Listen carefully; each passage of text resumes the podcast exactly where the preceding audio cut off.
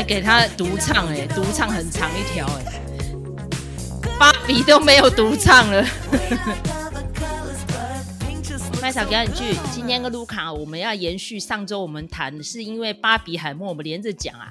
但是我觉得针对于芭比哦，这一阵子的讨论度非常的高哦，因为在北美创下票房新高，在台湾的的票房哦也是斩获非常的大哦。现在现在好像我看到是应该已经凌驾了奥本海默，因为奥本海默的。呃，应该算门槛比较高一点啊。然后这阵子也跑出争议问题嘛。他说好像是对岸的翻译叫奥本海默，但是在台湾官方哦，我们这边其实是讲欧本海默比较多哈、所以我觉得，嗯，因为我们今天其实没有要讲翻译啦，我们就回到我们今天要讲的主题是芭比。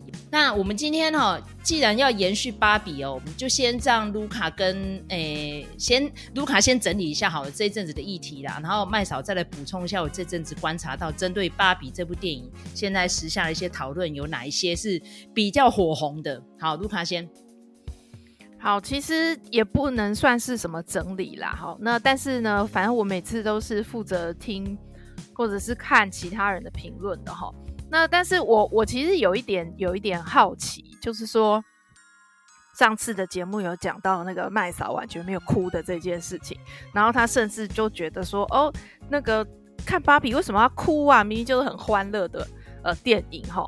不过呢，我呢看到的很多人几乎都是说会哭哈，而且甚至那个哭点很早就出现了，比如说像是我本人，我的哭点很早就出现了，就是在。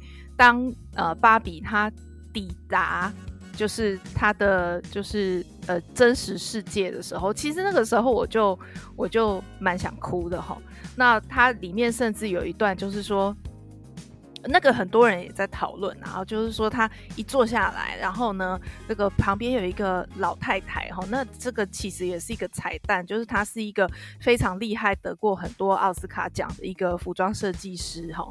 那这个呃，他就是看到这个老太太，但是呢，他还是跟他讲说：“你好美哦。”然后那个老太太就跟他讲说：“我知道啊，哦，那你也是这样子哈、哦。”那这个时候呢，这个呃，原来是娃娃的芭比哈、居然就流眼泪了。那他他本来连喝水都是假的，或者是洗澡是假的，嗯，可是呢，他到了这个真实世界之后呢，他就。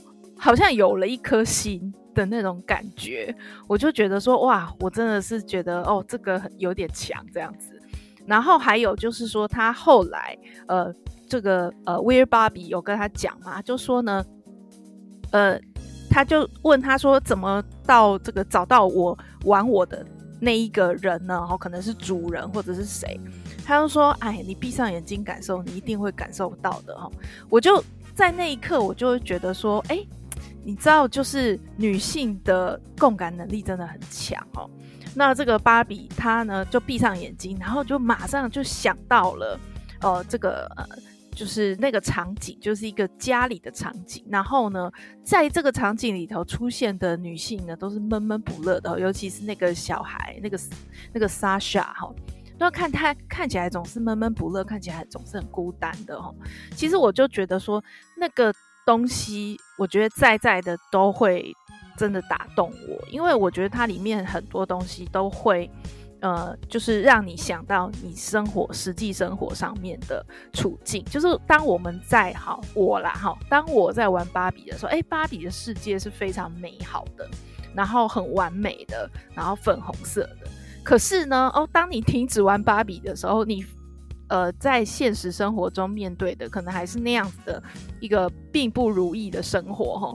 那到最后呢，呃，就是大家才知道说，哦，原来他所谓的这个呃，他的主人其实根本就不是莎莎哈，因为他跟他第一次见面莎莎就整个呛爆他，完全不给他留余地，然后把他骂骂哭了。那后来他才知道说，哦，原来呢，他。玩他的人其实是莎莎的妈妈，就是那个设计师那个助理 Gloria 哈。那他是一个真的玩芭比的人，他也爱他的芭比哈。你看那个马格罗比那一个芭比，他的状态是还蛮不错的，就表示说，哎，其实这个主人很用心啊，不像那个威尔芭比就是好像这个整个头发被剪得像狗啃一样哈。那你就会发现他对他的芭比是很用心的，哎，可是呢，他的生活并不如意。然后呢，呃，他的这个女儿，好、也对他的这个生活不满意，然后或者是说对他妈妈好像很不屑，然后对他这个所谓的芭比哈、梦想投射东西也很不屑。然后呢，像这样子的 Gloria，她居然呢在这个芭比里头呢，是替这些男性这个呃主管们哈、高干主管们看门的人哈。他完全没有办法进入决策，然后呢，这一群男生呢，他们怎么会知道说，呃，小女孩喜欢什么？就他们就完全不知道。那但是呢，其实我们带着我们的女性呢，其实是带着生命在玩芭比的，就是你会呃很希望成为芭比这样子的呃一个形象，然后呢，再对比你现实中的。呃，状况，所以我觉得那一段就是非常的感人。然后呢，还有后面有一段，就是 Gloria 整个的她在讲说，呃，就是呃，其实呃，我们小时候玩芭比啊，都觉得说，哦，未来应该是很明亮、很很美好的。但没想到呢，其实这个世界对我们的敌意是非常深的。比如说你，他就讲了一大串嘛，哈，你必须瘦又不能太瘦。哦，你不能说你自己想瘦哈，你要说你是为了健康才减肥的哦哈。然后呢，这个呃，你要就是你要有自己的事业哈。那但是呢，还得把身边的人照顾得无微不至哈。那如果说男生呢做了什么错事，都是女人的问题哦。但是呢，你如果把这个事情呢公诸于世的话呢，人家就说你是深宫怨妇哈。然后呢，你要为男人而美丽，但又不能过度美丽，让男人有非分之想，或者是让女人有危机感。然后你在女人圈里头呢，哈，你又不能太过突出。反正就是说，这个世界呢，它其实有一大堆的标准来要求你，哈。那我想。就是因为这部片子里头，除了芭比之外，还有另外一个角色是 Ken 嘛，哈，他等于是有点像是说男女颠倒的这样子的一个状况。可是我觉得从 Ken 这个角色的设计也可以看得出来，他其实在讲的是父权底下，好，父权这个东西它其实是一个机制，它实际上是没有性别之分的，哈。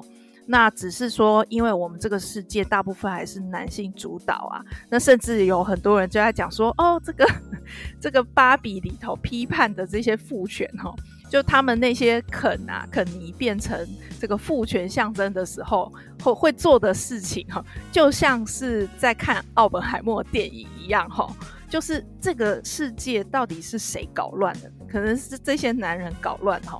就正好当权的人是男性，所以我们今天抨击父权，并不是要否定所有的男性，而是说在父权体制之下，所有的男人跟女人跟小孩，其实大家都是受到这一套制度的控制跟压迫的齁。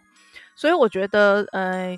这个刚才这个麦嫂有提到，就是说，哎，有看这个好机车的影片啊。那我觉得其实好机车也是一个蛮经典的代表。就是说，你实际上进去看他的影片，它里头可能就是说，哎，两边都有所论述。可是呢，它在标题上面就是一定要用哦这个女权这种呃女权电影这样子的一个标签把它贴上去。那其实就是为了吸引点阅。所以我觉得。有的时候我，我觉得这部片子哈已经是很持平，但是呢，就还是有人会想要指指点点，就像是所有的人对于女性的指指点点一样哈。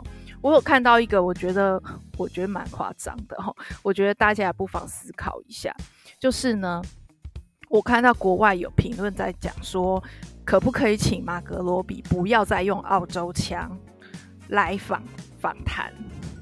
那啊，对，等一下，那个是什么？那个是媒体吗？还是说只是就是 KOL 网民？网民酸有一些有一些评论啊，他就是澳洲人，要不然是要怎样？对，然后你知道他他们这种评论是怎么说的吗？他就说呢，哦呃，你一直在讲澳洲腔，是不是想要凸显你演技很好？好，因为那个我们知道那个。你演好莱坞的电影，当然大家都是要美国腔，不管你是从哪里来，都是要变成美国腔啊。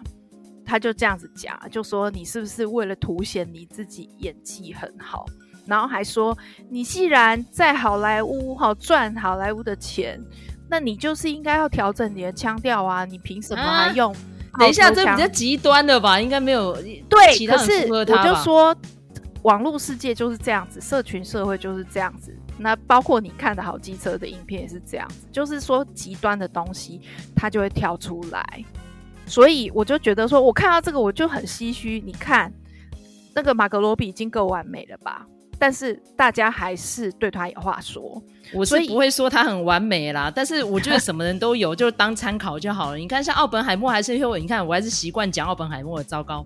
奥本海默里面还是会有女权主义者说，哎，怎么里面的女性都这么弱咖啊？然后就好像只能够忍受男人在那边玩 Deadly Toy。哈，Deadly Toy 这个台词是从哪里来的？就是 Sting 那首歌 Russian。他说：“就是奥本海默一群臭男人在沙漠里面去搞这种致命武器，然后女好像只能在旁边哭啊，忍受男人的出轨啊，怎样怎样？哎，那是传记电影吧？你为什么要去在乎里面的女性被边缘化呢？不是啊，可是什么人都有吧？不是，不是，我觉得我要为这个论点说一点话，就是说，呃，我觉得对女性角色的缺乏发展，这个一直都是诺兰的缺点。”所以，当人们讲这件事情的时候，其实是对于诺兰的作者风格有所迟疑。对，那不然我们来看奥本那个，就是我们刚才讲到，呃，就是这个那个女生普伊的那个角色，她本身是一个科学家嘛。那其实欧本海默的老婆她也是科学家，但是呢，哦，他这个跟着呃先生移到这个沙漠中间的时候呢，拍他什么呢？拍他老呃。嫁过很多次，好、哦，这是一个。然后再来呢，就说呢，他带小孩的时候呢，就是酗酒哈、哦，然后可能对那个小孩有不当管教。哦，但是你你去想，就是说那个在沙漠中央，然后呢，就是你的生活整个连根拔起，然后那个这些伟大的科学家们在那边拯救世界，然后呢，小孩。就是一天到晚哭个不停，然后就是让这些让这些也是科学家女性在那边照顾，谁不会崩溃？我觉得他酗酒很正常啊。然后呢，还有就是说，最后哦，在他在做证词的时候，秘密听证会的时候，他还是站在先生这一边，就这样子。所以你说，如果人家批评诺兰，他的女性角色都很硬薄，然后都很命苦，我觉得。这是他该承受的，只是我并不会说这样子就呃把诺兰的电影评得一文不值，因为我觉得这是对女性不友善，这个是诺兰他一贯的风格，所以我不会对此就是说些什么。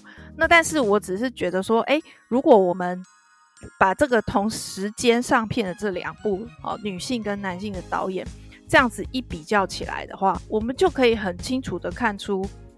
呃，就是我觉得芭比就它就是有让男生有一些呃伸伸展的空间呐、所以我会觉得，甚至有一些呃有一些男性他看了也会觉得说，哎，我还蛮能跟这个肯尼共感的哈。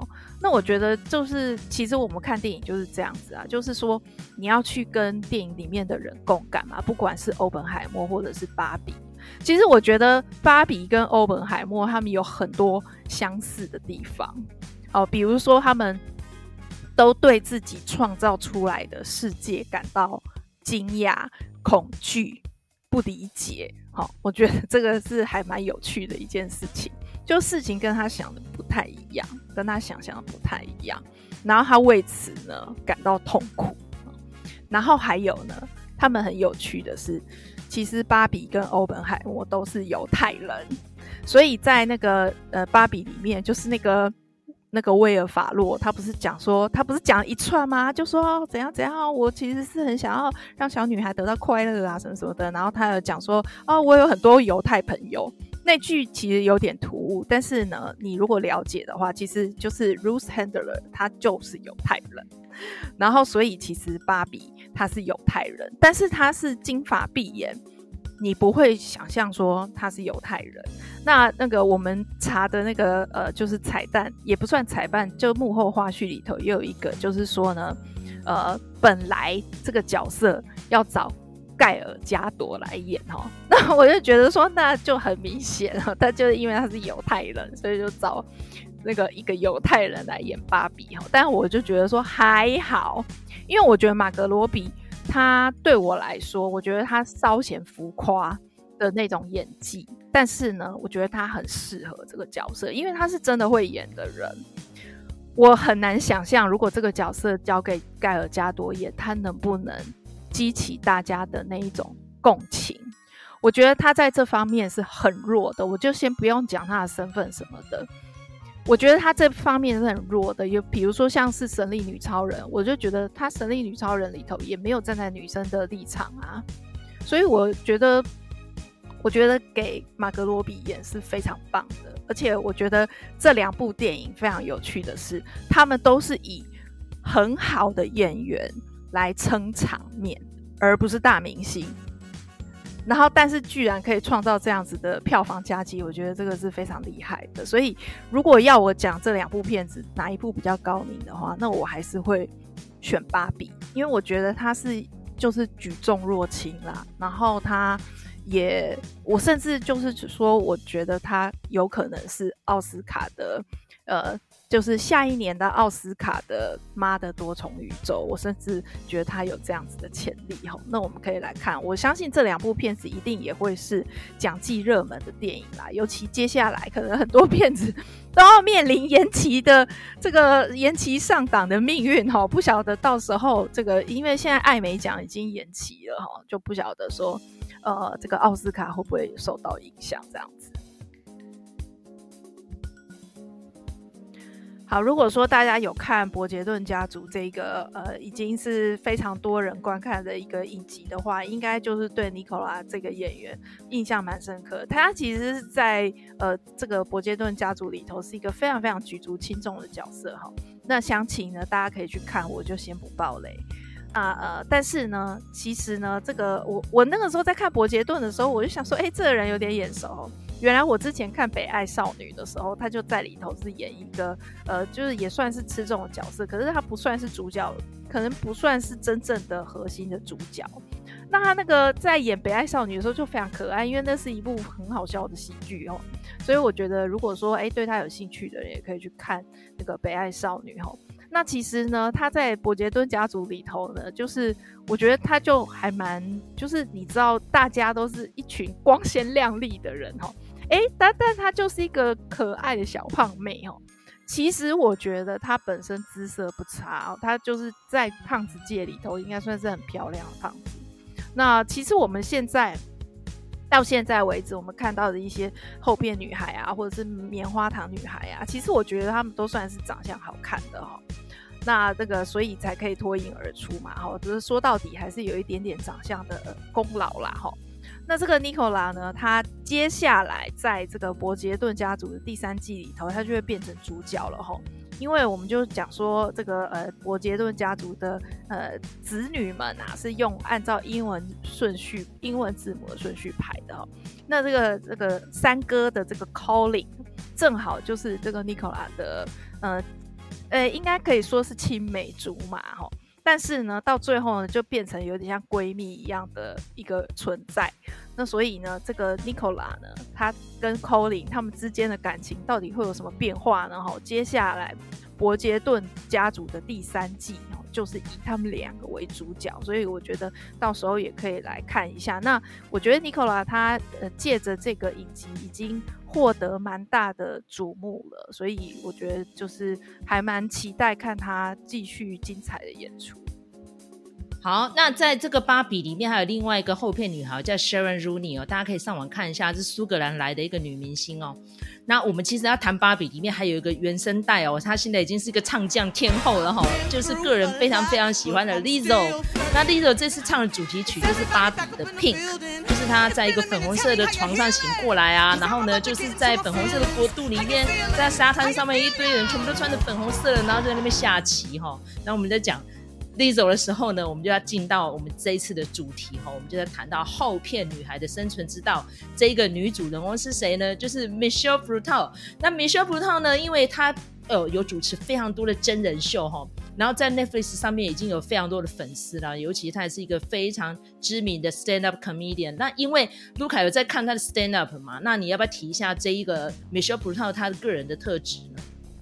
我告诉你，其实啊，我我后来看了他的这个这个 talk show 啊，我才发现他根本就是个人生胜利组哎，你知道吗？他结他结婚十年，然后呢，就是年纪比较大的时候生了一对双胞胎龙凤胎，然后他呢，他的老公是谁？他的老公是一个荷兰人，所以他就以此为笑料，以老公的那个腔调为笑料，所以他根本就是人生胜利组哎。但是我就觉得说她是那种，嗯，我觉得这些黑女人哦，讲 talk show 的黑女人哦，如果不是那种很强悍的哦，那种比较呃铁梯的那种形象哦，要不然就是像 Michelle Buteau 这样子，就是说很可爱的，然后很强调自己的魅力的。那而且他们也因为这样哦。所以他们这样子很健康的自我认知，所以你就会觉得说他真的很有魅力哦。我我还蛮推荐大家去看他的 talk show 的哈，因为真的还蛮好笑的，然后也不会让你觉得说哎很黄或者是干嘛的哈。那我觉得呃就是他不是走 Ellie Wang 路线的啦，大家会比较比较舒服啦。对对对对。好，那那后片女孩在演什么？哎，你不是说你要讲吗？我给你讲啊，没关系啊，你就直接带到后片女孩了。好。那那个呃，后来就是因为有关注，虽然这个是我推荐你看的，好，你停一下，你停一下。好，就是呢，因为呃，这个、呃、后来就是麦草他有提。这个推荐我就是后片女孩这样子，那可是呢，其实我早就已经把它勾到片单里头，然后只是因为麦嫂说她觉得好像很好看，然后可能会讲嘛，节节目可能会讲，所以我就提早看了。因为本来就是因为呃，因为我有看 Michelle Buteau 的那个 talk show，所以就会觉得说，哎，我很想要看他演戏是怎么样子哦。然后呢，因为我刚才已经讲了他在 talk show 里面那样子的形象。然后这个后片女孩的这一个这个影集呢，里面呢，她就完全不是这样子哦，就是说呢，她是一个呃，算是服装设计师吧，哈，但是呢，她常常就是因为是女性，然后又是黑人，所以呢，她常常去给那些呃大牌的设计师当助理，这样子，好，那拍照的助理就拍时尚杂志啊什么的。那她的这个长期的男友呢，就是。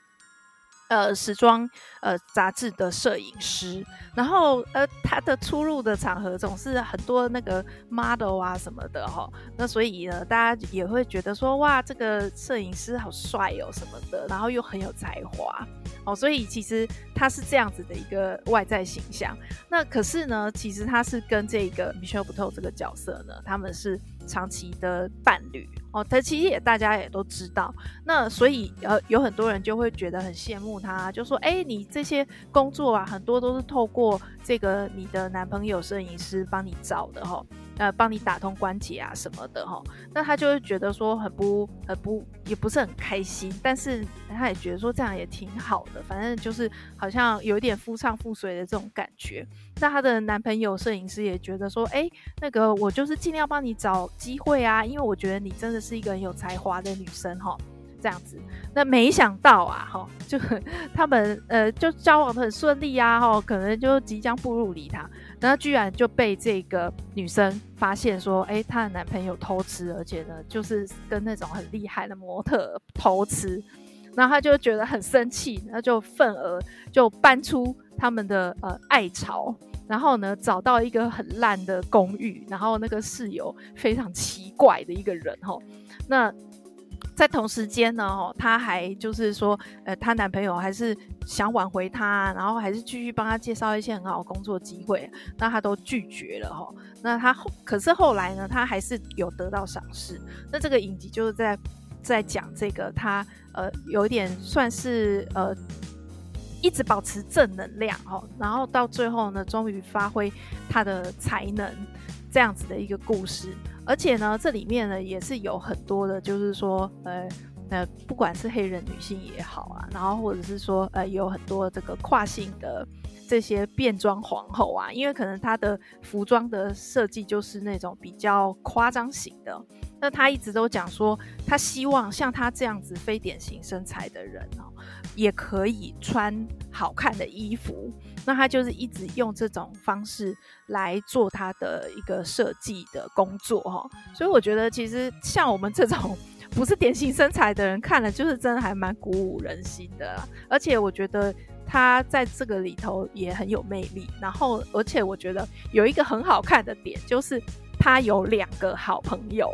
那一个呢是那种，嗯、应该可以算是那种很不负责任的单身汉吧。可是他就是一个很好的人，然后他一直都是这个主角的青梅竹马的一个男生，然后他也是一个艺术家。然后另外一个呢，就是呃，就是也是黑女人，然后就是属于那种很强悍的那种型的黑女人哦。然后她就是觉得说。哦，我就是要拼啊！然后那个有一天我就可以命令白人男性哦，这样子我就成功了，这样子哈。所以我觉得看他们这个三个好朋友的互动，我觉得那个是很好看的地方，这样。那我觉得他他，我觉得他那个对白哦，基本上就是配饭看的时候还蛮激励人心的。那尤其是同一时间那时候，我之前已经先看完一个叫《Glamorous》，那因为他的女主角是 Kim Cattrall 哈，就是三曼莎哦。那因为三曼莎自从没有出现在欲望城市之后呢，我就兴趣缺缺。可是呢，哎，他这个《Glamorous》。他加入这个呃，等于是一整个时装产业哈，彩妆的公司里面了，当一个负责人。然后他里面的一些主角们，通通都是出柜的 gay 啊，或者是说他的助理是第三性啊什么的，一整个我觉得是。Razzle Dazzle 就是胡搞瞎搞啦，但是就是开心娱乐又很正面乐观这样子，所以我们最终在这一集就就加入这两个影集哦，其实跟 Barbie 里面呈现出来的多元议题有一点点相关啊哈，所以脑洞开得有点大哦，希望大家能够接受跟喜欢哈。然后我觉得无论是什么体型，无论是什么性取向，或是你什么人生志业啊，所以有没有达成，但是我觉得就是开心过自己就好了哈。那今天这个结尾呢，我也是留了一个伏笔啦，就是。前阵有非常多的朋友推荐一个日剧叫做《零点五的男人》哦，那麦嫂现在也在做功课，说哎，这个戏好像很不错哈。那因为大家知道这一阵子可能因为疫情之后啊，再加上可能有蛮多的失落、蛮多的沮丧、蛮多的不如意，一直在各国之间的蔓延哦。然后刚好这个戏里面就是在呈现这样子，就是一个社畜，然后社恐，已经四十岁了，然后。基本上根本就不足不出户的一个中年男子，要怎么样勇敢的走出去哦？那我觉得一样的道理，在芭比里面，最后呈现出来的观点就是勇于做自己。无论你现在过得如不如意，开不开心，有没有达到你想象中的预期，都好，你只要开心勇敢的活着，就是一个非常大的勇气了。好，所以希望听我们这一集节目的朋友们，一定要好好的爱自己。无论如何，你今天只要能活着，就是一个最棒的肯定了，好吗？好，大家给自己一个鼓励跟加油。希望大家喜欢。我们的节目，那如果喜欢的话，在各大收听平台给我们五星评价，或者给我们留言，小小的粮草，鼓励我们继续创作下去。下次见，拜拜，拜拜。